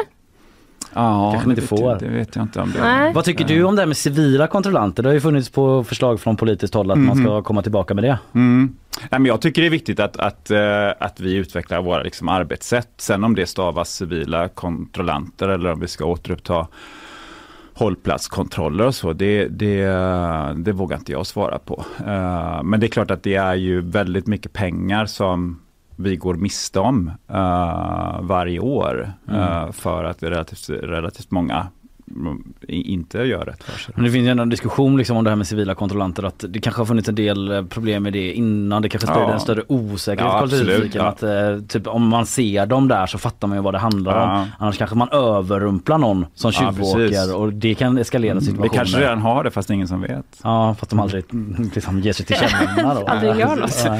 Nej, men vi får se. Det, vi, Du vill liksom inte ha någon åsikt i frågan Nej, men jag tycker det är viktigt att vi, att vi nej, jag har faktiskt inte det. Uh, alltså jag är ingen expert på, på hur man be, bedriver en, liksom en effektiv och bra eh, biljettkontroll som samtidigt liksom inger liksom förtroende för, för våra kunder och så vidare. Det viktiga är väl att vi utvecklar våra arbetssätt och att de arbetssätt, arbetssätten också står i, liksom i paritet till, till det som vi faktiskt går miste om. Uh, Det kostar ju rätt mycket att ha kontrollanter. SVT gjorde någon sammanställning att det är 100 miljoner kronor eh, man lägger eh, på kontrollanter Ja. medan böterna som utfärdas, eller avgifterna då som läggs Mm. på folk drar in 26 miljoner. Mm. Så det är liksom 70 miljoner back inom citationstecken. Ja, då. ja precis. hur- det, ja, det kostar, det, jag vet inte om det räcker, men, men man får ju titta på det snarare än vad det skulle kosta om vi inte hade biljettkontrollanter. För då hade ju stor del utav, av, jag tror att 55 procent eller någonting av alla våra resor sker på spårvagn och vad vi kallar för stombuss då. Mm. Om vi då inte har några kontrollanter så skulle det kosta oändligt mycket mer för då hade det ju varit... Ingen hade köpt biljett typ? Nej. Du tror det blivit Så att kostnaden för det, jag ska inte säga att det är inte är intressant, för det, är klart att det är, men, men det tycker jag är mer intressant att resonera kring vad skulle det kosta om vi inte hade en biljettkontroll. Mm. Och då, då Det är då ju jäkligt svårt att 100 mil- mäta. Ja, det är jättesvårt Mm. att mäta. Göteborgarnas goda det är vilja att de vill ha en kollektivtrafik Ja. Men det skulle förmodligen kosta oss långt mer än 100 miljoner kronor. Ja, det, så, det tror de göteborgarna ändå. Vad De hade, det tror om göteborgarna att de hade utnyttjat den situationen och aldrig köpt ett månadskort? Nej, men det, nu, när vi mäter fuskåkningen så är den ju ungefär säg, 10 procent eller någonting. Eh, Det har varit några siffror som varit ute i och, och det är klart att, att den förmodligen skulle, skulle öka. Sen hur mycket, det, det är svårt att säga. Mm. Men nu har ni också, för på spårvagnar och de här stombussarna som du Mm. nämnde, det, är- i alla fall på spårvagnarna är det ju så att man inte behöver liksom visa sin biljett för någon när man Nej, går på. precis. Men ni har ju börjat med det nu på bussar i eh, lite mer i Storgöteborg och även vissa bussar i stan. Nej, men det Varför var så att, att det, för några år sedan, säga, tre, fyra år sedan, så, så såg vi att det här med att gå på och av i vilken dörr som helst, vi såg att det liksom spred sig. Det är ju egentligen bara i Göteborg och, och, och, och eh, det är väldigt få platser om några i Sverige som det är så. Men det blev liksom ett beteende som att nej, men, det här är väl liksom norm. Och så hade vi tänkt att men då måste vi börja i ytterområden som Kungälv och så vidare och så jobba inåt. Sen kom pandemin. Och då var det bara hälften så många som, som åkte och dessutom såg vi att fuskåkningen gick upp. Uh, och då tänkte vi, nej, men nu får vi liksom börja, börja i kärnan. Uh, så då har vi ju liksom sett över, måste vi verkligen ha den här så kallade öppna påstigningen, att man går på och av vilken dörr man- Och då kom vi fram till, nej det behöver vi inte. Så vi har jobbat sedan förr, förra hösten då med det. Eh, och det ser vi ju att det har, det har eh, ökat våra, våra intäkter. Eh, Hur mycket då? Kan man säga det? Nej, men säg att på årsbasis att det har gett upp till kanske 200 miljoner kronor eller någonting. Så Mm. det är väldigt, väldigt mycket pengar. Ja. Eh, men, men anledningen kan jag säga bara att, att, att vi har ett sånt här öppet system, det är att om vi, skulle in, om vi inte skulle ha det säg på spårvagn, då skulle det bli jättestora köer. Så det är utav kapacitetsskäl. Mm. Eh, Stockholm är det ju inte så, men om Stockholm inte hade haft sin tunnelbana utan bara hade haft bussar och spårvagnar, då hade det sett likadant ut där. Eh, och så ser det ut på många håll i världen. Och alla ställen som har ett så kallat öppet system har också en högre grad av fuskåkning. Mm. Så hur ser du på frågan om gratis kollektivtrafik? Den är ju stor och svår och sådär men ja. tycker du att det är liksom bara nästan overkligt trams eller är det någonting att sträva mot? Nej, alltså, det är inte vi som sätter priserna och bestämmer det. Men, nej, men du som eh, liksom person det, och erfaren. Ja, nej, men hade det varit en grej mm. Eh, och visat sig vara liksom framgångsrikt, då tror jag vi hade sett det på många fler ställen uh, runt om i världen. Men det är, väl, det är väldigt sällsynt. Mm. Det, det, vi drar ju in Västervik omsätter ungefär 10-11 miljarder. Hälften av de pengarna kommer från intäkter som vi genererar själva om man säger så, biljettintäkter. Mm. Hälften kommer från, från, uh, från våra ägare, Västra Götalandsregionen. Då skulle de behöva dubbla sin insats då? då? Ja, alltså, ja, och kanske mer än det också. Så, så att där är, och då, då får man fråga, de pengarna, då behöver ju tas från någon annanstans, då, antingen höja skatterna eller ta det från, mm. från sjukvården och så vidare. Och det tror jag inte är superpopulärt. Äh, äh, så att, äh, mm. nej jag har ingen, jag, jag, nej men jag tror inte på att det ska vara liksom fritt då eller, eller gratis. Det känns inte realistiskt. Nej det gör det, jag tror ja. inte att det, det är en, en, en, bra idé. Sen är priset alltid liksom en känslig fråga och det är klart att vi vill att det ska vara prisvärt att, att resa kollektivt. Nu med, när vi gjorde om zonerna, vi var bara tre zoner, förut hade vi 75 zoner. Mm. Och då har ju den, den korta resan relativt blivit dyrare medan den längre har blivit billigare. Du kan ju åka två hållplatser i, i Borås för 37 kronor, 38 kronor. Så, men du kan också åka från Borås till Skövde för samma, för samma pris. Har du någon sån eh, förebild ute i världen för kollektivtrafik? Att du blickar ut och bara i Nagasaki, där är det riktigt fett. Nej men alltså det är ibland, tas det när det gäller tåg, den här Shinkansen då som, som tror jag betyder på svenska på egen, egen räls. Men den, den, den, den, får åka helt eh, på liksom egen räls snabbt och utan störningar. Mm. Mm. Här liksom äh, åker vi på samma bana som godståg och, och eh, X2000-tåg och MTR och mm. allt vad det är för någonting. Har du varit på Polhemsplatsen? Det är ju den värsta trafikplatsen i hela stan. Ja, det, ja, det är det säkert. Men, men alltså de, fram, de, de städerna som är liksom ja, progressiva, ja. man säger så, de, de, de tar ju inte sällan liksom utrymme från, från biltrafik och så gör de om det till, till breda skyddade gång och cykelstråk mm. eh, och så vidare. Och, och det, jag var inne på det tidigare att, att de dedikerar mer körfält till hållbart resande. Eh, och de, den typen av städer är väl liksom förebilder. Flera av dem gjorde det under pandemin och, och ja, målade streck i gatan. Och, och mm. det, det, det, men det är, jag är part i målet. Men, men, eh, kan du på ett personligt plan sörja linbanan, att den aldrig blev av? Oh, gud, det har jag nästan glömt av. uh, nej, men det hade väl varit ett liksom fräckt inslag i, i, uh, i stadsmiljön. Jag har inget emot om man bygger en, en, en linbana med till liksom kollektivtrafik perspektiv så var det nog ingen jättebra idé. Men som en För att det inte var så effektivt? Eller, nej, precis. Nej. Nej. Mm. Eh, du, eh, avslutningsvis har jag två grejer. Vi mm. korade ju Göteborgs sämsta spårvagnslinje här. Blev någon sorts spontan omröstning. Har du hört talas om mm. det? Ja, jag har hört talas om det men jag vet inte vilken... Uh... Det blev sexan. Sexan. Lyssnarna ja. fick eh, och tittarna fick avgöra i en omröstning. Okay, varför, vi... varför, tyckte man att den måste För att den är ja, sammanfattningsvis ja, krånglig. Man fattar inte vilket håll man ska gå på eller ah, man ska okay. vart och sådär. Det var historier folk som man skulle åka till jobbet och satt sig åt fel håll och blivit ah, okay, en timme försenade. Det har hänt mig också men jag kommer inte ihåg vilken linje. Alltså det är, alltså det är, ah, okej, inte sexan utan... Det, nej, jag vet inte men jag har, jag har gått ja. på och åkt åt fel håll. Så att... Har du någon eh, hatlinje? Det kanske inte är din. Jag älskar alla våra linjer. Lika mycket ja. med dina barn. Men jag kan ju, jag, alltså, vad sämsta spårvagnslinje? Ja, okay. exakt. Men, men jag kan väl jag kan väl ha åsikter om sämsta spårvagn då. Mm. Mm. det kan jag ha. Vilken är det då? Uh, nej men det är ju den här som kallas för M32, den som gnisslar i, i, uh, i, i kurvorna och så vidare. sen har vi några gamla också, de är ju väldigt dåliga ur, ur ett tillgänglighetsperspektiv. Ja, men nu kommer det nya ja. spårvagnar, säkert sett. Och det kommer en, liksom en, en stridström här ja. närmaste åren fram. Det är spännande att följa hur de klarar en, väder och vind. Och ja, fast, ja, precis. Men de körs ju länge här. Ja eh, under vinter och så för att testa det. Så att, att eh, mm. vagnparken vad gäller spårvagn, även tåg, kommer att, att eh, successivt bli mycket mer modern. När får vi se de här nya spårvagnarna då? Ja, men, men de kan du gå ut och se. Ja, det är du kan de ja. du menar det är de som rullar. Du, låter som att du tycker att de är redan gamla. Ja, jag är trött på dem. sen ska det komma väldigt långa också. Alltså, Ja, man jättelånga spårvagnar. går på i Brunnsparken så kan man gå fram ett tag och gå av i svingen. Ja, man skulle ju typ kunna göra det på vad heter det, vid Domkyrkan och Grönsakstorget. Ja, Eh, just det. ja. Just det. Det är inget spårvagn, det är typ en, tur- en gångtunnel egentligen. Men där behöver vi snabba upp det så att eh, vi, vi Men kommer tittar på det. det, kommer det funka om spårvagnarna blir längre med liksom hållplatslängderna? Ja, men det, det, det jobbar vi med. Så att Ja. de kommer köra på eh, två linjer, med vilka linjer var det? Kanske nummer 6 och 11? Ja, det är de som får de här långa. Mm. Nej, jag vet inte. Nej, men vi tittar på vilka, vilka linjer som de kan börja, börja trafikera, för det är helt rätt som du säger, det, det, hållplatslägena måste vara anpassade för, för, eh, för längre Problem för elvan, både i Majorna och Grönsakstorget förlänger de väl nu. Förbi där varje morgon. Ja, men du ser. Ja, jag ser. Du, Vi har lyssnat på våra kunder, de säger att de är dåliga, okej, right. Då sätter vi in eh, extra kraft där. Eh, avslutningsvis ett litet sånt, eh, vi, hade, vi har quiz varje fredag och då hade vi en Mm. rond eh, som var så här att man får fyra hållplatser och då kan man eh, på en spårvagnslinje och då kan man efter uteslutningsmetod lista ut vilken linje det är. Ja men gud, alltså, Ja. jag kan inte detta. Nej, nej, men det var jättesvårt för våra deltagare också. Ja, men vi det- testade på dig nu.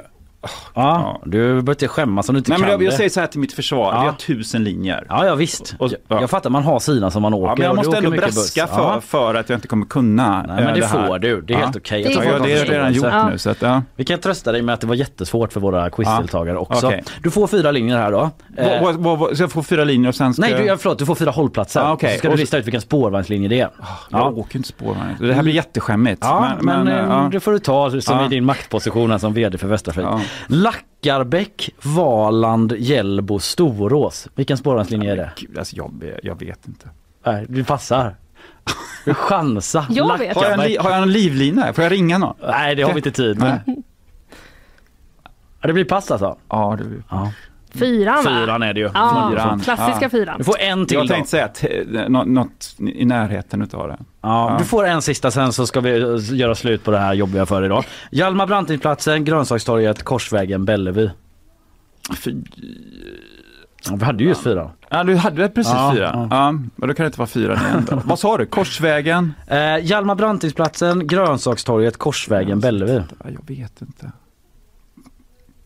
Trean. Sexan är det. Sex, ja. Ja. Vi avslutar på den eh, tråkiga quizet. Ja. Eh, satte dit det lite grann. Du eh, gick ut i moll tyckte jag. Här lite Ja, grann. men du har Eh, fått tala så gott också om dina chaufförer och allting och hur bra det går med De är stjärnor. Mina medarbetare är absoluta stjärnor. Jag älskar Ja. det här eh, jobbet. Du har ingen Eh, aning om vart så de kör det. någonstans, men de är toppen. Ja, det är de. De är grymma. Mm. Nej, men du eh, Lars Backström, vd för Västtrafik. Ja. Tusen tack för att du kom hit. Och, eh, Nöjet är på mitt, si- min sida. ja, tack ska du ha. Vi Tack. går vidare i programmet. Ha All en bra right. dag. Samma.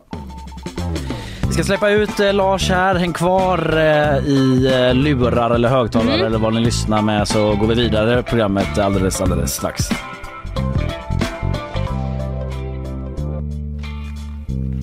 Lars Backström eh, har eh, gått vidare i livet eh, för att bestämma Ja. mer saker över Västtrafik. Ja. Ja, vad, vad, vad kände du? Eh, nej men jag kände att... Eh, ja gud vad kände jag? Jag måste liksom samla Väldigt mig. märkligt format att liksom ta med programledarna som gjorde intervjun och vad du kände om det. Vi lägger ner det formatet. Om en stund eh, så ska vi få en nyhetssvep från Sofia. Vi ska sen vidare till eh, bakvagnen eh, där Robert Laul faktiskt kommer Mm. och besöker oss. Mikael Stare, Blåvitts tränare, fick ju sparken igår Mm. trots att eh, både Laul och Fannevik var rörande överens om att eh, det borde inte ske Nej, precis. så här tätt in på säsongen. Eh, men så blev det i, i alla fall. Eh, vi ska prata med honom om det och en hel del andra saker. Men nu så tar vi sponsormeddelanden. Nyhetsshowen presenteras av Färsking, fiberrik granola och flingor utan tillsatt socker. Kleli, kontaktlinser på apotek. Fello, Göteborgs alldeles egna mobiloperatör.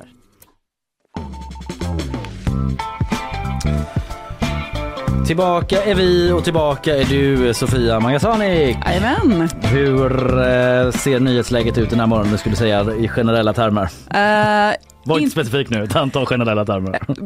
otroligt ogenerellt. De har inte hittat några rådjur på spåren. Till Nej. min stora besvikelse. Just det, det var det du råkade ut för i morse där lite Ja, försenat. Eller tydligen inte råkade ut för. Nähä. Nej, okej. Det kanske bara var ett fejkrådjur. Tänker studentspex Ja, kanske? Just det, åker på Mm. det som Ja. Chalmers eh, student. Du ska vara ett rådjur på spåret tidiga månader. Nej men herregud. Är det kul? Är det här ett spex verkligen? Eh, nej, nej skulle jag säga. Är det något helt annat? Ja, ja, eh, riktiga nyheter, hårda nyheter, det får vi nu eh, i form av ett nyhetssvep. Varsågod. Den senaste veckan har bland annat Göteborg drabbats av flera kraftiga snöfall. Under torsdagen väntas en ny omgång av snö dra in över Göteborgsområdet och delar av Västsverige. Lokalt kan det bli upp till 15 till 20 centimeter under dagen. Framåt eftermiddagen väntas snöbyarna mattas av men under natten mot fredag väntas ytterligare ett område av kraftiga snöbyar. Samma dag som utredningen gällande tjänstefel av den ställföreträdande polischefen Mats Löving presenterades hittades Mats Löving avliden i sitt hem. En förundersökning gällande misstänkt mord upprättades men nu har den alltså lagts ner. Enligt chefsåklagaren är det konstaterat att det inte ligger något brott bakom Mats Lövings död. Flera ukrainska städer har utsatts för omfattande bombattacker natten mot torsdag. Enligt både staden Odessas guvernör samt Kievs borgmästare har infrastruktur varit målet för attackerna. Det är ännu inte klarlagt hur stora skadorna är. En tysk stad inför återigen lockdown för katter under sommaren 2023. Detta för att rädda fågelarten tofslärkan som är så gott som utraderad i västra Europa. Så mellan 1 april och 31 augusti måste kattägare därför hålla sina utekatter inomhus, annars blir det böter på minst 500 euro. De saftiga böterna som råder i Tyskland, Ja. det pratade vi om förut. Eh, du eh, Sofia, hur reagerade du när eh, flashen kom igår om att Mikael Stare fick sparken från IFK Göteborg? Eh, rätt mycket. Det var till och med så att vi hade en stor livesändning om det här. Mm. Och eh, som Laul då konstaterade, det var en väldigt ödmjuk eh, sta, eh, Stare som, eh, som eh, satt eh, på sin pressträff och pratade om det här. Just det, han hade ju en egen ja. Och du jobbar ju på tv-redaktionen annars ska vi säga, så det var därför du hade en livesändning. Ja, precis. Jag har inte kört på TikTok. Nej. Eh, Robert Laul som var med där, han står utanför och stampar Ja, det i gör studion. han. vill in. Förståeligt. Vi släpper in honom här eh, om en eh, liten stund. Eh, tack så länge Sofia. Tack.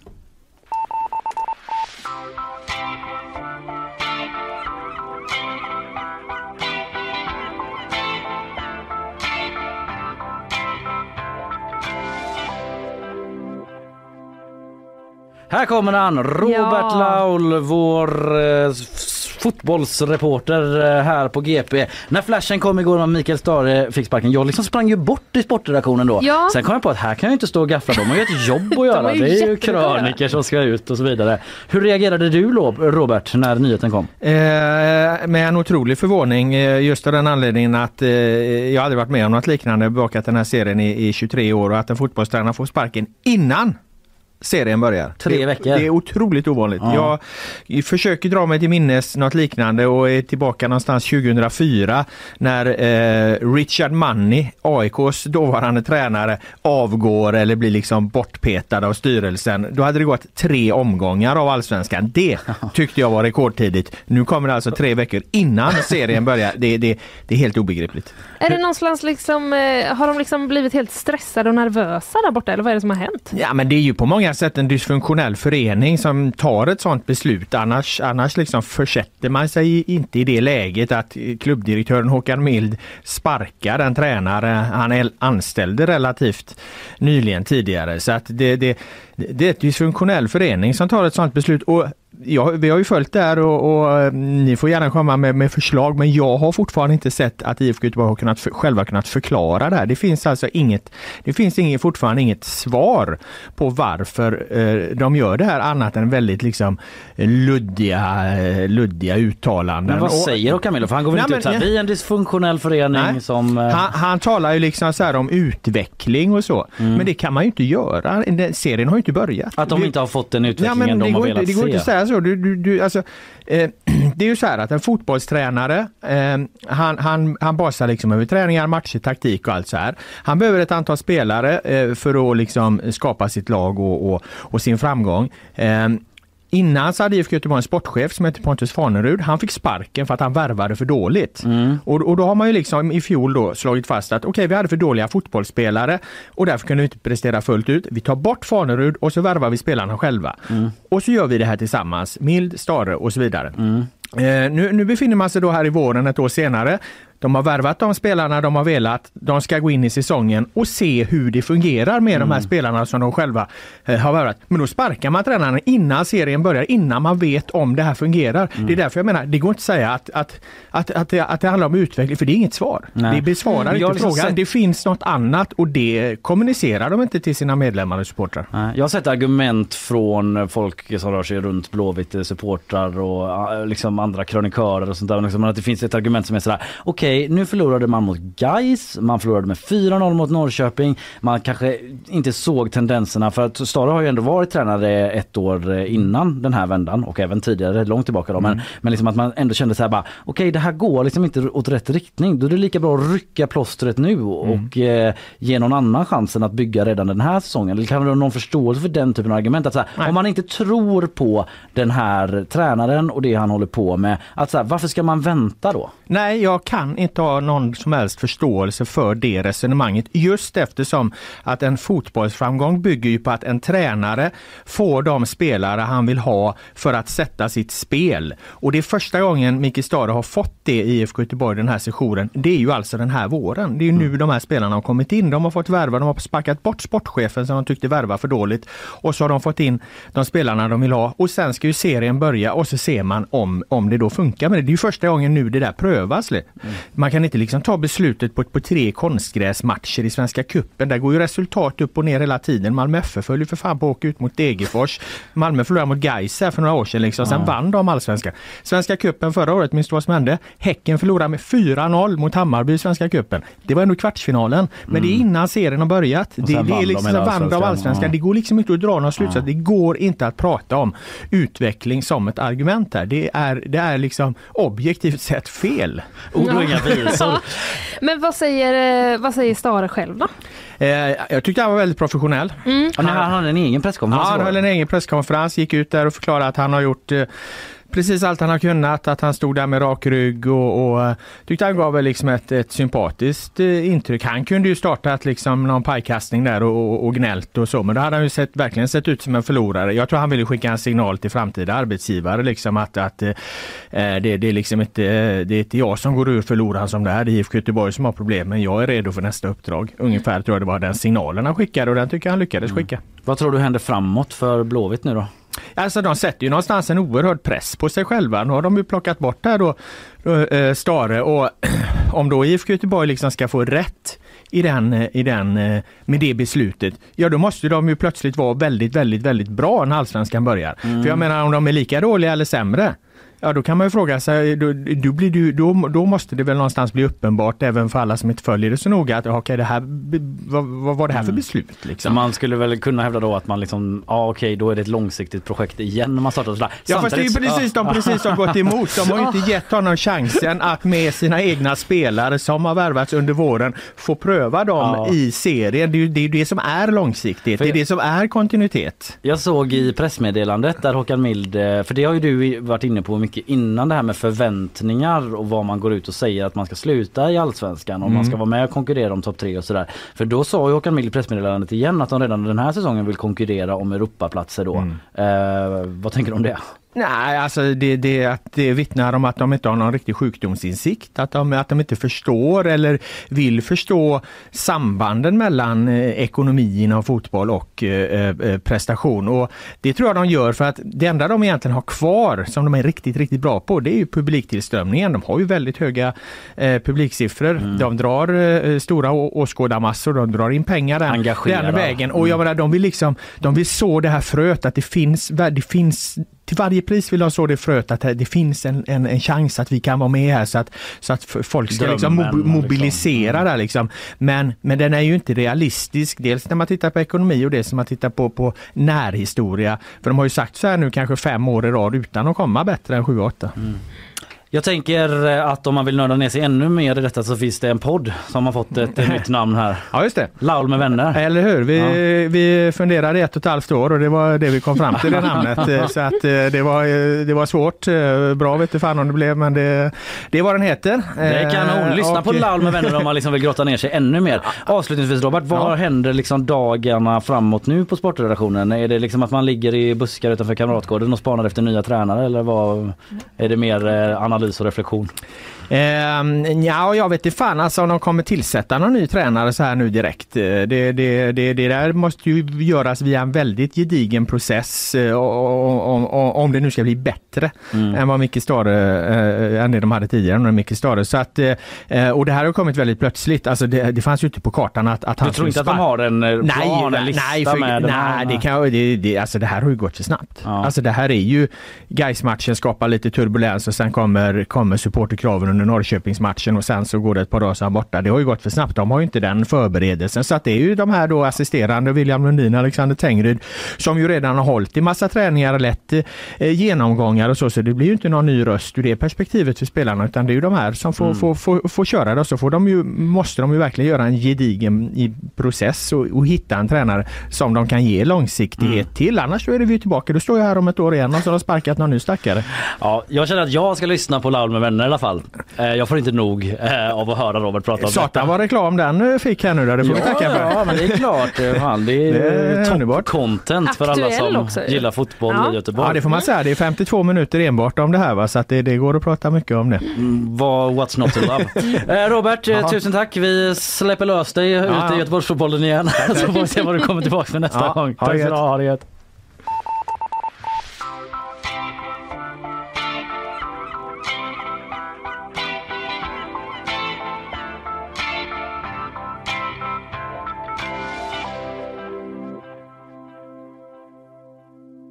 Varför sa du det där innan du drog upp mickarna? Det var så himla Jag berömde waste. dig så mycket. Ja, Ja. superberöm. Ja, ja, det blir en teaser till lyssnarna. Vad Ja, kan det ha varit? vad det var kan ett det ha starkt varit? beröm till dig. Mm, Mm. mm. Vi låter det vara. Nu eh, ska vi istället eh, till Stockholm. Ja. Det är så att eh, de har ju haft snöstorm där. De hade ju sitt värsta igår, Mm, lät det som. Du, ja. du nämnde innan det med bandvagnarna och allt sånt där. Mm. Mm. Och då har de tydligen på Kungliga slottet hissat en särskild flagga. Den så kallade stormflaggan. Stormflaggan, Mm. okänd för mig. Ja, det är inte så att eh, liksom, kungen vill varna folk. Oj, det är storm. Titta vilken flagga jag har ute. Utan eh, det är mer så att man har anpassat den. Den är mindre än den vanliga flaggan man brukar ha. Aha, det är ingen signalflagga så att han Nej. hissar solflagga och liksom eh, växlande Precis, han hissar liksom, måste han hissa olika då? Ja, Om kungen typ, varje dag. eh, Och då ska vi se. eh, Regnflaggan först. Så får vi ta ner den. Får vi ta upp vindflaggan. Vi ta ner den. Väldigt rörigt. Nej, Det det är därför Madeleine har äh, flyttat hem nu. Så de kan liksom avlasta där vid flaggstången. till att hissa. Ja. Gud. Ja, nej men eh, det flaggar ju i princip eh, alltid en eh, flagga Mm. på eh, slottet och eh, den är, när den är uppe då, Mm. då betyder det att eh, kungen är i eh, riket Mm. eller typ i närheten. I stod närheten av riket. Kan, kanske man är i Danmark, att det är så, ja han är typ här. Lite föråldrat för att nu är ju världen så global va? Mm. Så att även om han är typ i Dubai så är det ju nästan i närheten. Han är ju här på fem timmar typ. Fem timmar från Dubai, är det verkligen så nära? Ja, typ. Okej, vi- ja, skitsamma. Eh, det, den flaggar i alla fall då om han liksom är här och om han fullgör sina plikter. Mm. Det, så det är mer typ så, nu har jag kommit till jobbet. Mm. Och, men också, Så om den är på halv stång så har han en dålig dag. ja, då ska man nog bli orolig, alltså, jag. Egentligen så är det inte att han är man sörjer utan det är bara att han har en dålig dag på jobbet och inte fullgör sina plikter riktigt som man ska. Så. Vi får fråga hovet om detaljerna i eh, Den går liksom, så, det, det är som en sån eh, konstant över kungens arbetsdag, så recensionssimultant Ja. flaggstång så upp och ner. Eh, hissa den en centimeter, för Mm. nu fick jag ändå kaffe. Så att, eh, Ja. vi, det får vi uppdatera. När han Mm. liksom flög, kom hem från Brunei där och det var hela den grejen. Ja. Då liksom, hissa ner den där. Ja, alltså. så långt ner det går. Ni fattar skämtet. Nu Mm. sätter vi punkt för det skämtet. Japp, det gör vi. Vi kan återberätta det imorgon säkert. Mm. Kanske återkommer till. Ja, ja, Nej, men det är- stormflaggan är... mer en liksom stryktålig modell då. Den är mindre. Den är mindre. Det är det som är grejen med den. Eh, den är då eh, 90 gånger 180 centimeter. Det är den lilla flaggan. Det är alltså lika stort som en enkelsäng ungefär. Eh, Jaha, vad stort. Jag vet! det är Jättestort. Jag vet, det är jättestort. eh, faktiskt. Ja. Ganska, men, eh, och den stora då, den är 360 centimeter gånger 180 centimeter. Det är ju Så ännu det större. är ju liksom som en Eh, kanske som en dubbelsäng plus en Mm. enkelsäng bredvid. Tre Gud vad stort! Ja, det är så verkligen. stort. Hade du velat vi- vi- vira in dig i den flaggan? Eh, en Typ är det brottsligt? det känns som man hade kunnat bli... Hade Vira kunnat, skända, skända flaggan, vira in dig. jag hade kunnat ha den som överkast Ja, på min säng. mycket bra. Vilken bra idé. Det handlar om integritet och cred för fan alltså. Det finns vissa regler och restriktioner här va. Det är inte mer med det. Nu är den inne. Den kom igår. Expressens stora lista över årets kvinnor. Det var ju internationella kvinnodagen igår. Mm. Ja. Eh, liksom, märkte du av det på något sätt för dig? Du som Eh, kvinna? Jag märkte av det genom att jag insåg hur mycket man tjänar som fotbollstränare i Allsvenskan. Ja, just det. Det hör inte hit. Men Den jag blev, mansdominerade branschen. Eh, Precis, Mm. jag blev chockad. Typ mer än statsministern tjänar Ja, man. ja. Ja, men jag undrar precis. Det kanske har dels med mansdominansen att göra. det är inte samma inte. i damligan. Det var det första jag kom att tänka Ja, det var på det första jag kom när att du på. frågade. Mm, Mm. Fortsätt du. precis, jag sa precis innan där. Vi snappar på lite, vi håller lite tempo så bara direkt in i en sån lång diskussion om typ så lönenivåerna i fotbollssverige. Jag tar det tillbaka. Listan, Årets kvinnor 2023. Eh, jag börjar från plats nummer fem. Annie Lööf kommer på femte plats, Centerledaren. Mm. Nummer fyra, Farah Abadi. Känd från Melodifestivalen Känd från, nu absolut. allra senast. Tre, Lena Hallin. What? Vem är det nu då? Jo men hon är Ja. generalmajor och chef för MUST, militära underrättelsetjänsten. Så det är liksom lite olika nivåer, eller inte nivå men olika liksom ingångar på den. En Ja, väldigt ja. liksom, eh, eh, liksom Blandad. heterogen lista, blandad på något Mm, sätt. Eh, eh, där det är både liksom kändisar. För tvåan är Eugenia Jaj- Okej. Reservation för uttal. En eh, ballettdansare från eh, Ukraina som redan var bosatt här då men som eh, har eh, hjälpt massa barn genom en dansskola och sådär. Och etta på listan efter den här kvinnan då som har hjälpt eh, barn från krigets Ukraina så har vi på plats nummer ett Johanna Nordström, komiker, Mm. 27 år. Nej men sluta står det i Ja. eh, motiveringen vilken stjärna hon är. Eh, känd från podden Ursäkta då. Just det. vet vem hon är. Med Edvin. Eh, Törnblom. Ja. Mm. Eh, kommentar till listan? eh, typ att jag skulle vilja, vad var, vad, hur presenterar de den? Var det Sveriges bästa kvinna eller vad var det?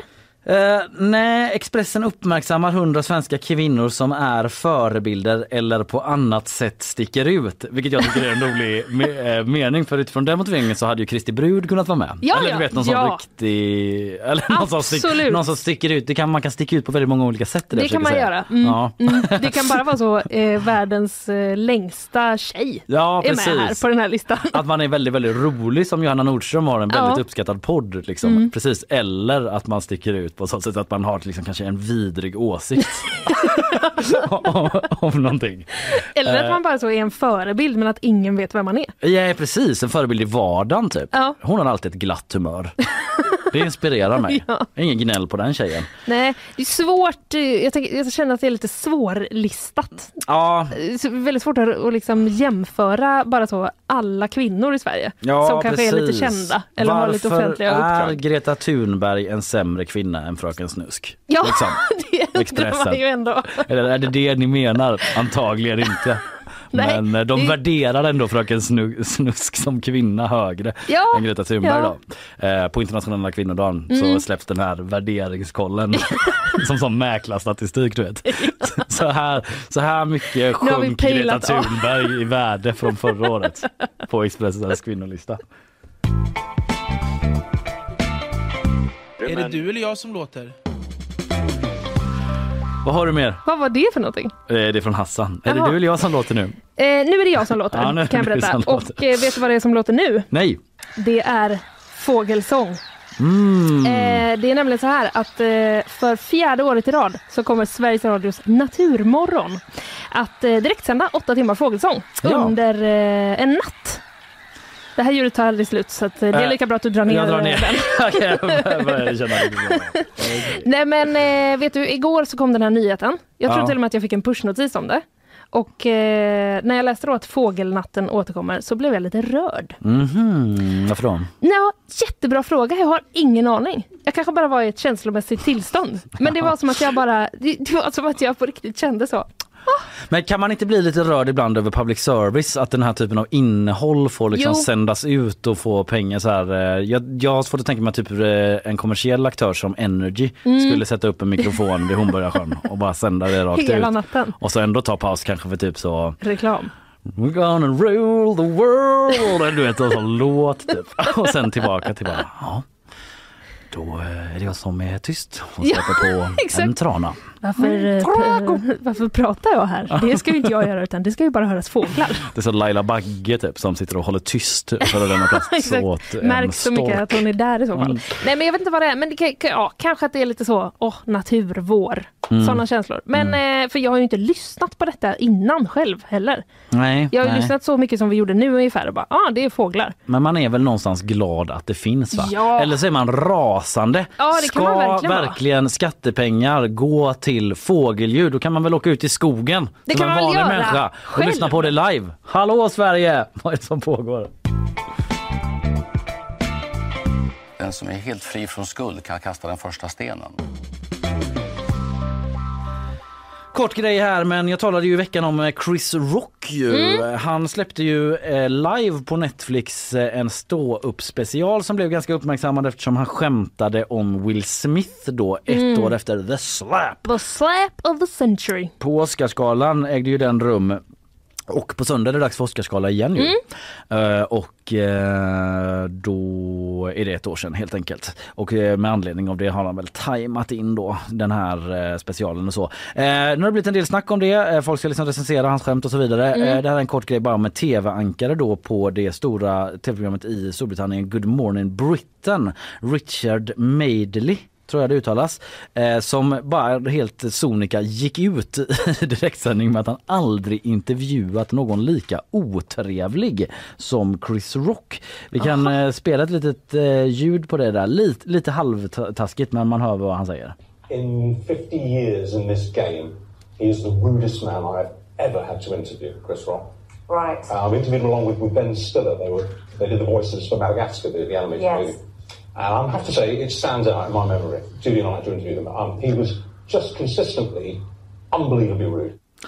Ja, jag tycker typ att det, det jag har att säga om det här är att det är rätt sjukt av den här programledaren att ta upp en eh, liksom över tio år gammal Nej men det måste intervju. vara så länge sedan. ja, alltså första Madagaskar liksom. När kom 2005 den? typ? Ja, det är ju typ 20 år sedan då som han tar upp en gammal oförrätt Ja. när Chris Rock var otrevlig mot honom. Ja. Typ så, I have to say och hon kvinnliga programledaren bredvid hon bara right. Ja, Jag bara tycker det är märkligt, det är ett sånt stort program. Det är som att i Nyhetsmorgon typ Jenny Strömstedt skulle säga typ så, jag måste bara säga om eh, eh, typ så Sverre Gudnason. Ja. Jag intervjuade honom för 20 år sedan Ja. och han var extremt otrevlig mot mig. Ja.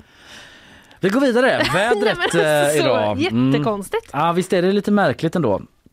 Eh, vi får väl se om det blir eh, nu under Oscarsgalan då på söndag fler eh, liksom skämt på The Slap. Jag Mm. antar det att Jimmy Kimmel är programledare i år då men Mm. han kommer ha någonting på det. Ja, en Ta i den referens. elefanten i rummet. Undrar om Will Smith är bjuden. Just Om det. han dyker upp. Han kanske sitter längre bak i år så Ja, han inte det. hinner fram. Just det, med Mm. någon sorts säkerhetsavstånd. Ja. Som att det fan var det nojigt att sitta I liksom bur, precis eventuellt. framför Will Smith. När man Jättejobbigt. vet att han har den här Ja, släphistoriken. jättejobbigt. Han ska få en sån rödnacke när som helst och bara Ja. Ah, jag tror inte han kommer dyka upp. Du, eh, vet du vad? Mm. Det har hänt mycket i sändningen idag. Ja, det har. Vi har hunnit med en hel del. Lars Backström, Västtrafiks VD, har varit här och eh, vi har intervjuat honom om snökaos och eh, nya kontrollantadresser och så Precis. vidare. Du har pratat om eh, Stockholm och eh, skjutningarna där. Exakt. Det var ju, har ju varit flera händelser på sistone med där, när, där anhöriga till eh, gängkriminella har eh, drabbats och råkat ut för eh, i vissa fall dödligt våld. Mm. Och eh, nu eh, tror polisen då att det kan bli fler som hoppar av på grund av den här utvecklingen. Just det. Jag har pratat om pristak på mat. Ska vi ha det? Det tycker Vänsterpartiet. Sätt Mm. stopp för smöret nu. Det skenar iväg. Trams, säger nationalekonomer. Det är bara populism ju. En debatt som pågick i Aktuellt och i andra eh, kanaler också. Mm. Eh, Det har jag pratat om. Jag har även pratat om eh, prästbråket i Ucklum som eh, framförallt P4 Göteborg har följt men vi via dem har följt kan man säga Mm. eh, och uppdaterat lite där. Eh, Prästen har talat ut nu om vad det var han eh, tyckte inte hörde hemma i eh, Guds hus. Mm. Alltså kyrkan, Japp. eller Guds hus som jag brukar säga. Sen har ju Robert Laul varit här också. Gett Ja. oss sin syn på den stora lokala sportnyheten igår att Mikael Stare, Blåvitts tränare, faktiskt fick sparken Mm. bara tre veckor innan premiären. Ja, det var väl ändå eh, lite chockerande kanske man kan säga. Ja, Eller? det var en stor Förvånande. nyhet. Det var ju fan stabsläge här på Ja, det var det. sportredaktionen. Det blev får man ett säga. eh, riktig sån stämning blev det. Jag sprang dit och liksom ville köta lite gött om det hela innan Mm. jag tog mitt förnuft till fånga och insåg att så här, jag kan inte stå här och liksom... De har ju ett jobb att göra. Ja, ja, ja. Det är Låt jättemycket vara. arbete som Ja. pågår här. Ja, så jag gick tillbaka till min plats igen. Ja, ja, eh, vi säger väl tack för idag va? Ja, det gör så är vi. vi tillbaka imorgon igen. eh, Mm. Då är det fredag. Fredag!